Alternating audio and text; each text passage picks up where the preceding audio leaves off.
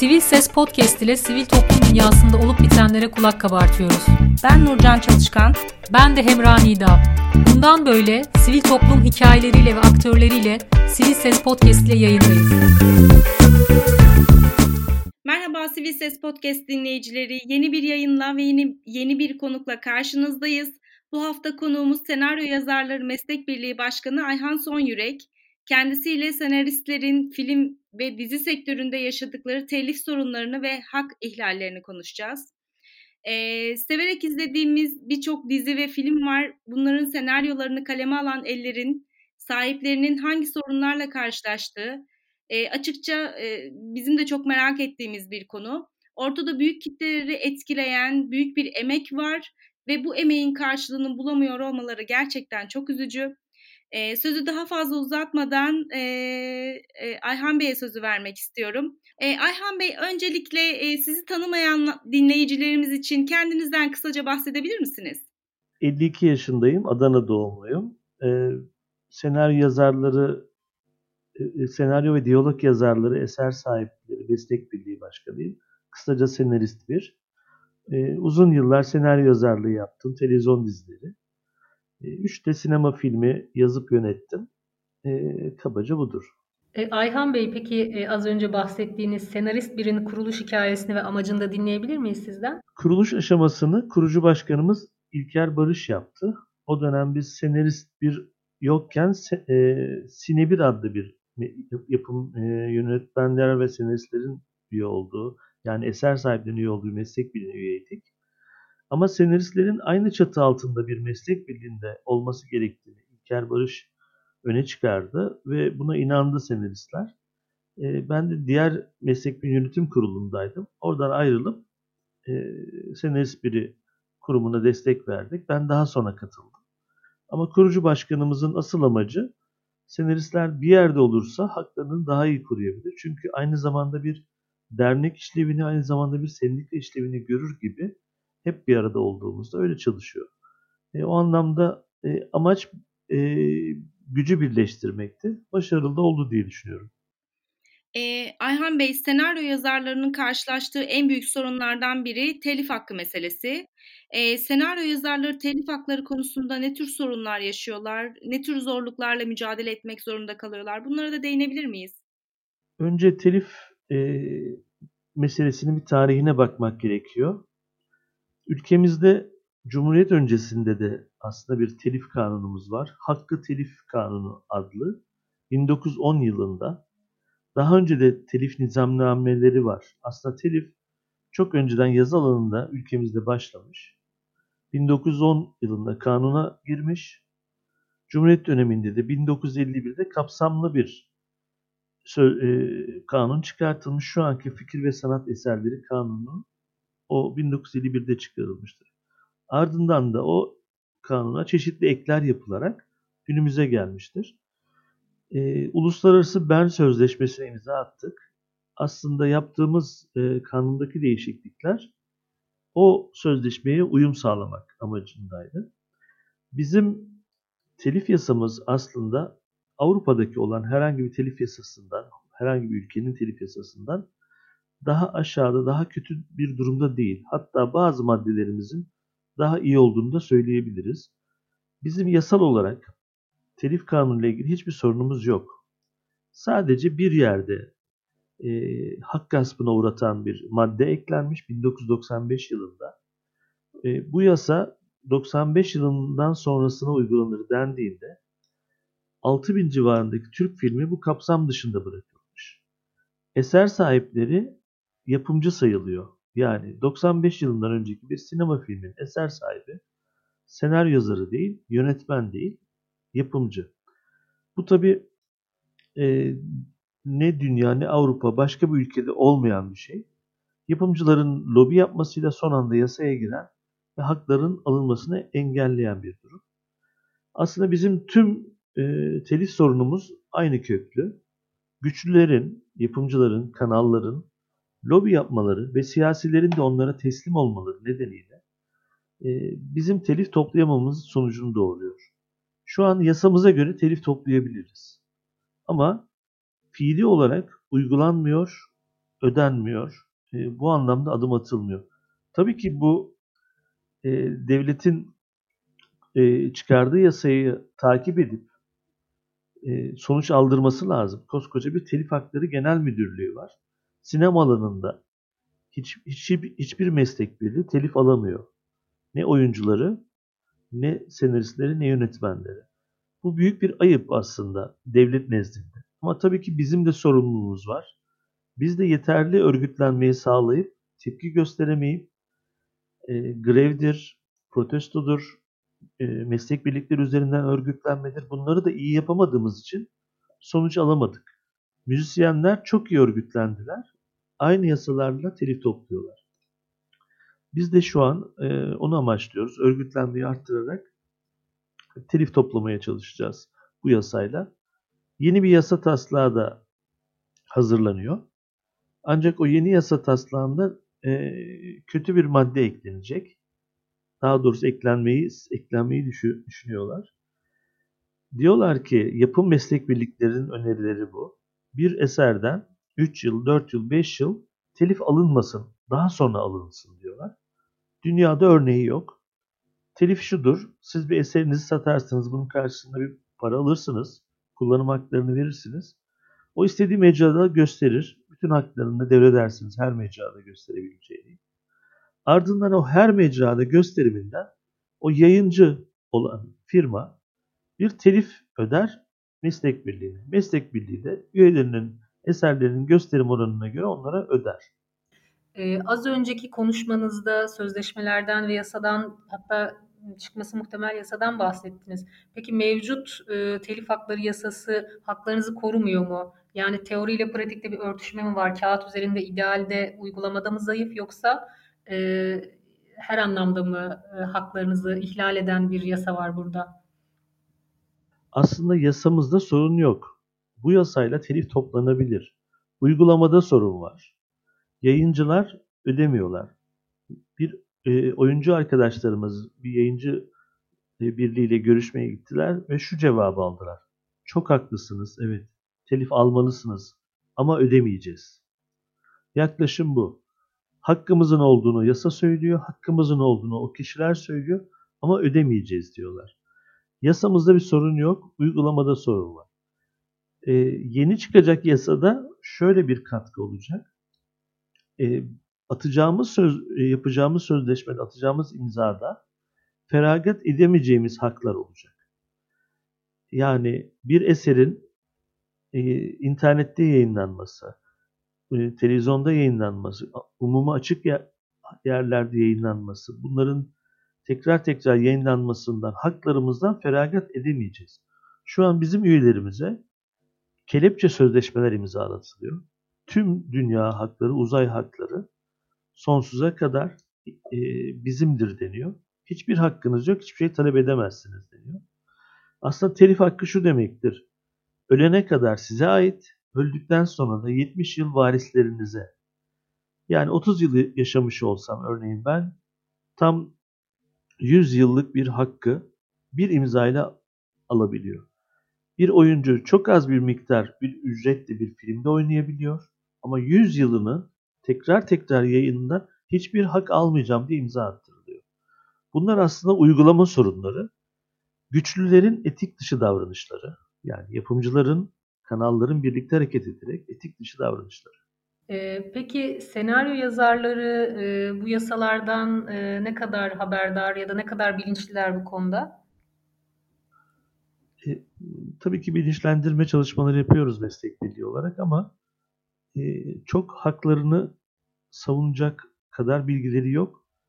Ama bilgileri olsa da şöyle bir durum var. Birebir yapımcının karşısına geldiğinizde size diyor ki buna imza atmazsan ben bunu yapamıyorum kanalla. Kanal çünkü bu imzayı vermezsen satın almayacağım diyor. Ya hiç yok ya var. Arası yok. Pazarlığa bir mümkün olmayan nokta. Eser sahipleri, arkadaşlarımız, yönetmenler, senaristler, oyuncular, bağlantılar sahibi olarak da oyuncular.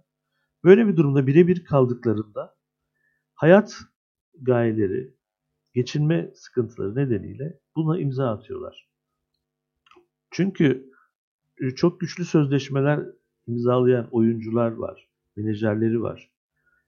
Onlar da bu haklarını devrediyorlar. Yani bizim e, burada bir sıkıntımız var.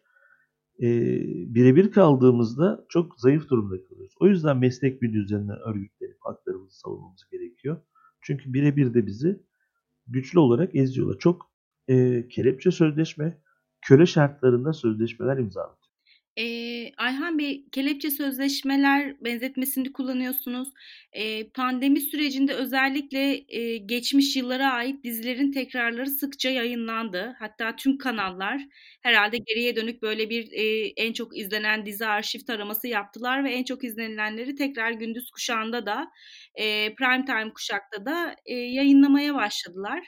Oradaki oyuncular ve ya da işte senaryo yazan kişiler e, bu yayınlandığı süre boyunca ücret alamıyorlar mı? Anladığımız bu mu? Evet, tam olarak o. E, Türkiye'de şu an tekrarlanan dizilerden ne bir senarist, ne bir yönetmen, ne bir oyuncu herhangi bir ödeme alamıyorlar.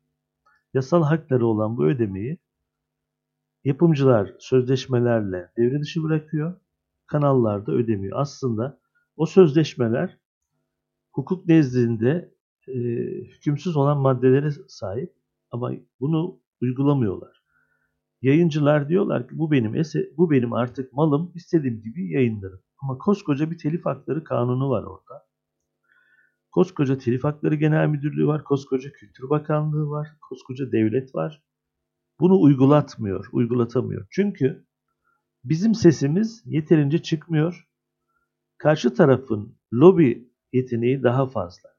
Mahkemelere gidip hakimleri etkiliyorlar. Yani Kemal Sunal'ın varisleri, Kemal Sunal'ın defalarca oynattıkları filmlerden pay istediler çünkü sözleşme imzaladıklarında bu 20 yıllık korumaya sahipti. E, o dönemki sinema eseri yapımcı hakkında. O 20 yıl geçti. Üzerine koruma e, hakkı uzatıldı. Ama bu bir kişinin hakkını gasp ediyordu oyuncunun yönetmeni senaristi. O da itiraz etti. Mahkemeler haklı buldu. Çok yüksek tazminat e, miktarlarına hüküm etti mahkeme. Sonra Yargıtay kararından döndü. Bir e, karışıklık çıkacak diye e, o çok yüksek miktarları alamadı varisler. Ama ne oldu burada? Ünlü bir oyuncu, yapımcılarla ilişkisi olan ünlü bir oyuncu mahkemeye gitti ve mahkemeyi etkiledi. Bunları duyduk. Bir oyuncu e, başka bir oyuncunun varislerinin hak almasını engel olmak için lobi yaptı. Mahkemeleri etkileniyor. Aynı yasaya 95'te koyduğu gibi yapımcılar benzer bir şekilde lobileri var. Siyasetle e, iç içeler. Örneğin telif hakları ile ilgili bir toplantı yapıyoruz meslek birlikleri olarak. Karşımızda yapımcı meslek birliğinin temsilcisi var, genel sekreteri. Normalde biz telifleri yapımcıdan değil kanaldan istiyoruz. Ama kanallarla ortak olduklarını, o yüzden kanalların da haklarını koruyacaklarını söylüyorlar bize. Ve bize şunu söylüyorlar. Arkamızda şu Demirören grubu var, Turkuaz grubu var, TRT var, Cumhurbaşkanı'ndan da randevu alırız. Biz bu proje, e, telif hakları kanunu çıkmaması için elimizden geleni yaparız diyorlar. Söyledikleri çok net. Arkamız çok güçlü. Siz ne yapabilirsiniz? Yani bu e, temel olarak bizim örgütlenip bu gücün karşısında durup kamuya mal edip bu çalışmayı, sesi geri adım attırmamız gerekiyor. Yoksa e, bu lobilerle baş etmek çok mümkün değil. Gerçekten çok enteresan bir durum. Yani e, hakimleri etkileyebilen insanlar aslında tam da bu emeğin karşı hani karşılığını bekleyen işte senaristler e, değil ama belki hani onları tanımıyor hakimler ve savcılar ama ünlü bir oyuncu geçtiği zaman hakimin e, kararını etkileyebiliyor öyle mi? Ünlü bir oyuncu değil aslında o. Ünlü bir oyuncu arkasında da siyasi güç var. Arkasında yapımcılar var. E, o, onun yaptığı ziyaretler sonucunda bu gerçekleşiyor. Ama diğeri de ünlü bir oyuncu Kemal Sunal. O oyuncunun haklarını vermiyor mahkemelerimiz. E, Safa Önal 21 yıl mahkemelere gitti. Yüzlerce film oynuyor. Dünyanın en çok senaryo yazan senaryo yazarı. Ama bütün mahkemelerini kaybetti. Çünkü bilir kişiler e, çok haklısınız dedikleri halde son anda değiştirdiler. E, mahkemelerimizin çok adil olduğunu, sonuçların adil olduğunu söyleyemeyiz. Güçlülerin yanından e, baktıklarını söyleyebiliriz. Eser sahiplerinin, oyuncuların ve yönetmenlerin yanından bakmıyorlar. Umarız bundan sonra bakacaklar çünkü ağır bir hukuk mücadele içine gireceğiz. Başladık. Üç tane dava açtık yapımcılara Safa abinin e, yayınladıkları, hiçbir bedel vermeden yayınladıkları için. E, bundan sonra savaşacağız hukuki olarak. Beklentileriniz ne peki bu e, mücadelede? E, öncelikle e, daha önceden açılmamış e, argümanlarla açıyoruz mahkemeleri. Safa abinin kaybettiği davalardaki iddialarla değil başka iddialarla açıyoruz. Evrensel kurallar var. Örneğin Bern Sözleşmesi'ne imza atmışız. Bern Sözleşmesi uluslararası bir anlaşma. Anayasamızda şu söylüyor. Eğer yasamızla uluslararası sözleşme çelişirse uluslararası sözleşme geçerlidir. Bununla ilgili Anayasa Mahkemesi'ne bile itiraz edilemez. Dolayısıyla biz buralardan giderek attığımız o sözleşmenin hakkını yerine getirip Safa abinin 95 yılındaki çıkan yasanın iptal edilmesini sağlayacağız. Bununla ilgili bir hukuki mücadeleye girişiyoruz. Peki yurt dışında bunun iyi örnekleri var mı e, uygulanan? Tabii ki. E, yurt dışında uygulanıyor zaten. Uygulanmayan bizim ülkemiz. Yani Avrupa Birliği'nde bir İngiltere'de farklı biraz sistemi. Tabii ki orada telife dönüyor ama sistem farklı. Ama genel olarak Avrupa'da sistem şöyle. Bir eserinizin ikinci kez yayınlanmasından itibaren telif topluyor meslek birlikleri. Bazı ülkeler eserin birinci mi yayını, ikinci mi yayını hesap etmek de bir e, sorun. Bununla da ilgili bir masraf yapmak zorundayız. Onu da hesaplamayalım diyorlar. Her gösterimden telif ediyorlar. İngiltere'de sistem farklı. Orada sözleşme yaparken size telif ödüyorlar. Ama oyuncu örneğin gidiyor orada çok ucuz bir paraya diyelim e, ucuz dediğim düşük bir paraya imza atıyor. Ama yanına ekliyorlar. İşte 500 pound'a imza attıysa şu şu mecrada gösterilmesi şu kadar pound, şu mecrada gösterilmesi bu kadar pound. Hepsi üst üste konuyor. Alacağının belki de 10 katının üzerinde bir rakam ödeniyor kişiye. Telifleri baştan ödeniyor. Ama Avrupa e, Kara Avrupa'sında e, sistem bizim de yasamızın oradan aldığımız için aynı. E, yayıncılardan ya şeyli tarifelerle bir tarife çıkarıyorsunuz. Bu tarifeye uyarak toplu ödemeler yapılıyor.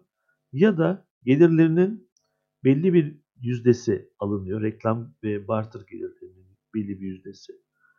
E, ya da eser başına bir çalışma yapılıyor. Reklam gelirleri üzerinden o eserler ne kadar aldı. Ama sonuçta bir sistem ülkelerde uygulanıyor. Dünyanın birçok yerinde uygulanıyor. Sadece Avrupa'da değil.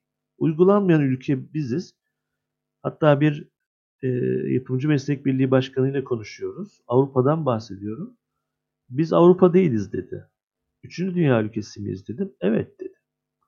Yani çok modern görünüşlerine bakmayın. Bir ağ gibi poşuları kafasında şalvarları ağ gibi biat isteyen e, insanlar bunlar.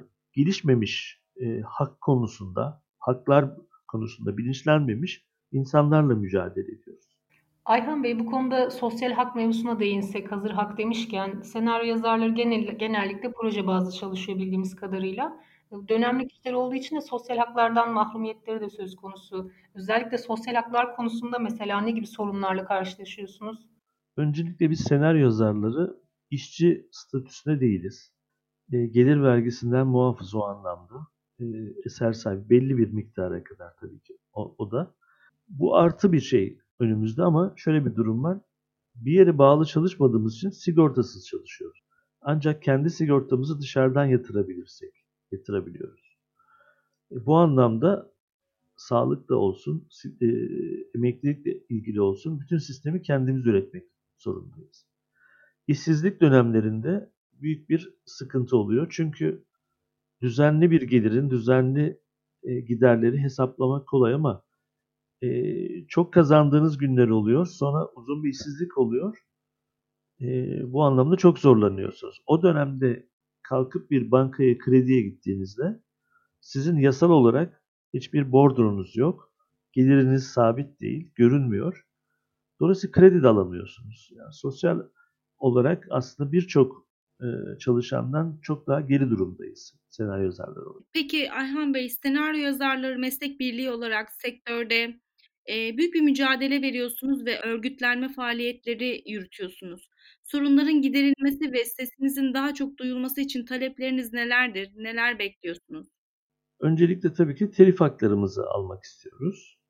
Bununla ilgili de bahsetmiştim. Örgütlenmemizi arttırarak ve hukuki mücadelemizi arttırarak sonuç alacağız.